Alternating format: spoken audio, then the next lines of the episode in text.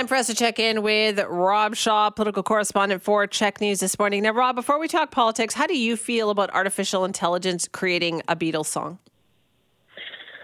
Uh, artificial intelligence, I find scary in general as a journalist. You know, that I've I've got on the Chat GPT, I've put in stuff and got back frighteningly like your story, real, real stories back. I put in I put in my own hit once and said, "What would I say about this?" And it came back with a bunch of stuff, lots of great jokes, all sorts of things. So, yeah, no, I, I find it I find it in general frightening, and I'm not entirely sure it's worth you know another Beatles album. Uh, we feel like we're on the edge of something we can, can't come back from. I know exactly right. Like I want to tell Paul McCartney to just sit down. Nobody needs this, and you don't need the money, buddy. Sit down. No, no exactly. No. Uh, okay, let's talk some politics because we have to talk a little bit more about this whole Surrey police thing. It is the story that never ends, despite mm. everybody really kind of wanting it to end and for things to move forward. It sounds like there's another letter from Minister Mike Farnworth now. Yeah, yeah. He's it's these are the like political letter equivalents of texting somebody being yeah. left on read by the mayor. You know, like they're increasingly desperate in their tone. And here's another one that is was sent to Surrey this week saying, "Hey, hey, is anyone there? Uh, nobody is responding to our letters, uh, and we're getting a little concerned over here." And this one starts ramping up the language, talking about a, a potential quote policing crisis. Uh, quote if Surrey uh, doesn't start doing certain things. And one of the complaints in the letter is that the city staff and the ministry staff were working together to put together what's basically the city report that will go before council when and if they decide to vote on this issue. There's a council meeting next week. So the sort of staff report that will inform the councillors. And the two sides are working together. And then, according to the minister, uh, Surrey staff were directed to not share the final report until council has had a chance to vote on it.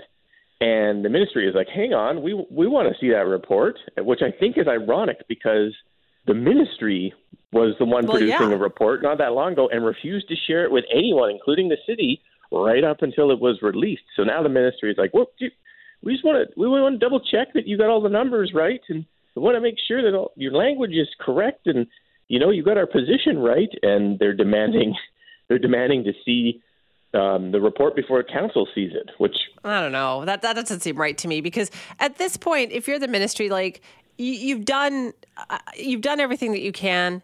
I think Surrey has to vote on it, and at that point, they have to deal with the consequences of their actions. Mm-hmm. Well, the province, I think, dramatically underestimated how deep Locke is in here, and yeah. her council is in. They offered 150 million to change.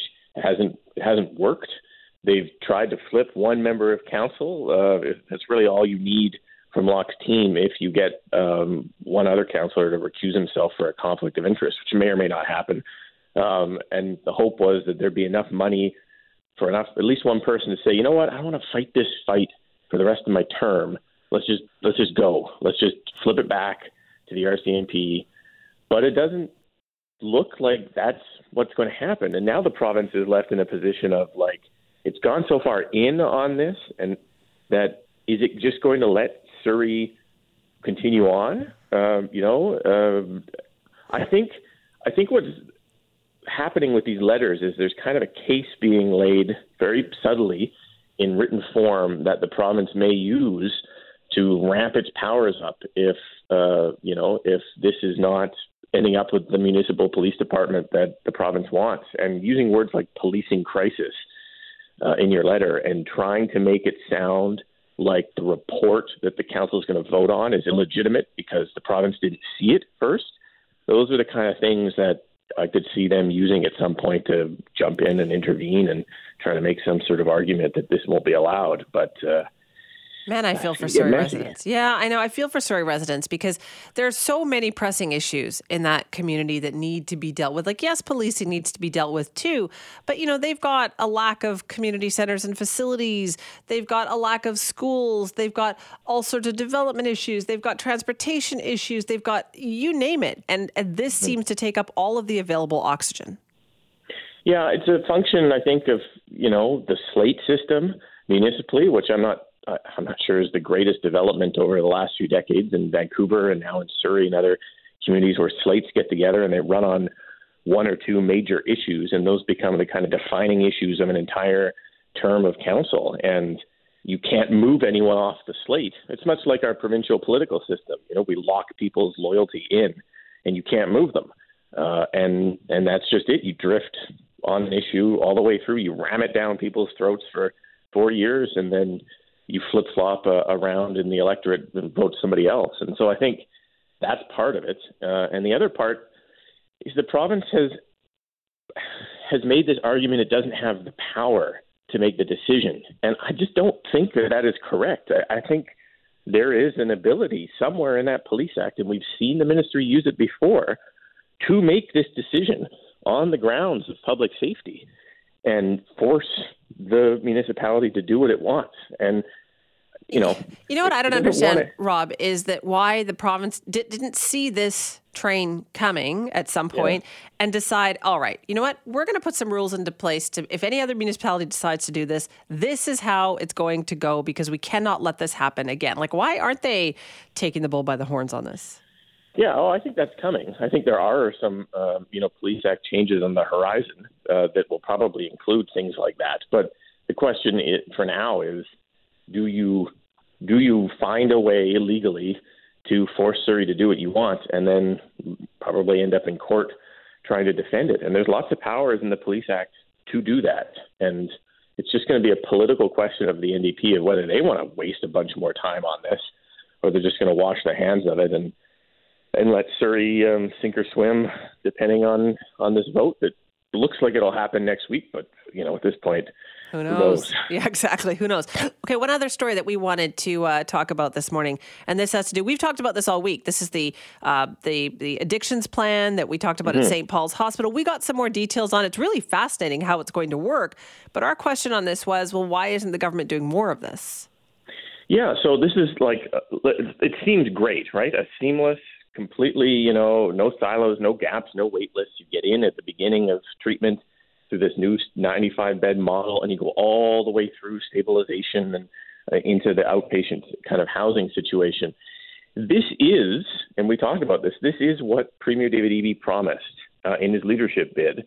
It is what he's been talking about without any details the last few months. And it turns out that even though the Premier wasn't at this event, and his his addictions minister was not at the event, and there were no provincial speakers and no provincial press release and nothing from the province at all on it. The government allocated 40% of all the money they're spending on this seamless addictions plan for the next three years on this one project at St. Paul's. They put in that amount of money, it's $61 million in operating funds to work these 95 beds. And now the question for the government is uh, they want to do three more locations like this, but they've already spent 40% of the money on one 95 bed project. And like, I mean, if once they get it up and running, is it going to be cheaper? Like, was that just a one time startup cost? Like, maybe they can do it better? Well, it looks like three year operating money in the budget. I, I, but you're right. And but the other the question is like, according to the government, they're in early conversations to find the other three locations, which is code word in provincial politics for we haven't done anything. Like we're not, the horizon is not. Uh, you can't even see it, right? Like, thank goodness, so that, thank goodness we means, have you to translate that for us. That's right, that's right. So you, you try putting that in Chat GPT. You're not gonna not gonna get anything back from that. So like, so there's a long ways away before we get number two uh, of these like multiple projects, and there's not as much money left anymore, and you get start to see the horizon here being very Shorter. small, yeah, limited versions of this at different places without a lot of beds. And is that enough? I think um, I, I don't.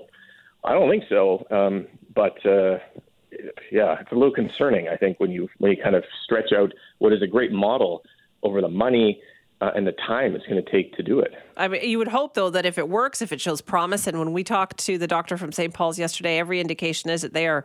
They, they feel very hopeful and optimistic about this. Is that mm-hmm. they would be like, okay, this works. Let's start diverting some funds to this. Well, you the only hope. reason it, the only reason that it looks like this moved so quickly is because that private foundation came up with twenty million yeah. and shook the government into action. Otherwise, I don't know we would be here right now talking about it. Um, so it's got to be faster uh, and it's got, you're going to have to force the health authorities to do it because they're just kind of, you know, it doesn't look like that, that's a big priority. And you got to put more money into it to meet the demand. Because again, we talk about not knowing how our mental health and addiction system works. We don't even know how many beds this thing should be to meet the demand that we have. And you'd feel like wherever we're going is probably not going to be enough. And if we're going to do it, why don't we just put the money into it to do it properly, quickly, uh, before you know this overdose crisis just carries on another number of years. We're not we're not turning the corner, so let's yeah. let's hit it hard and put the resources in. But I'm not, I'm not sure I'm seeing that from the province right now. Well, Rob, thank you. Okay, take care.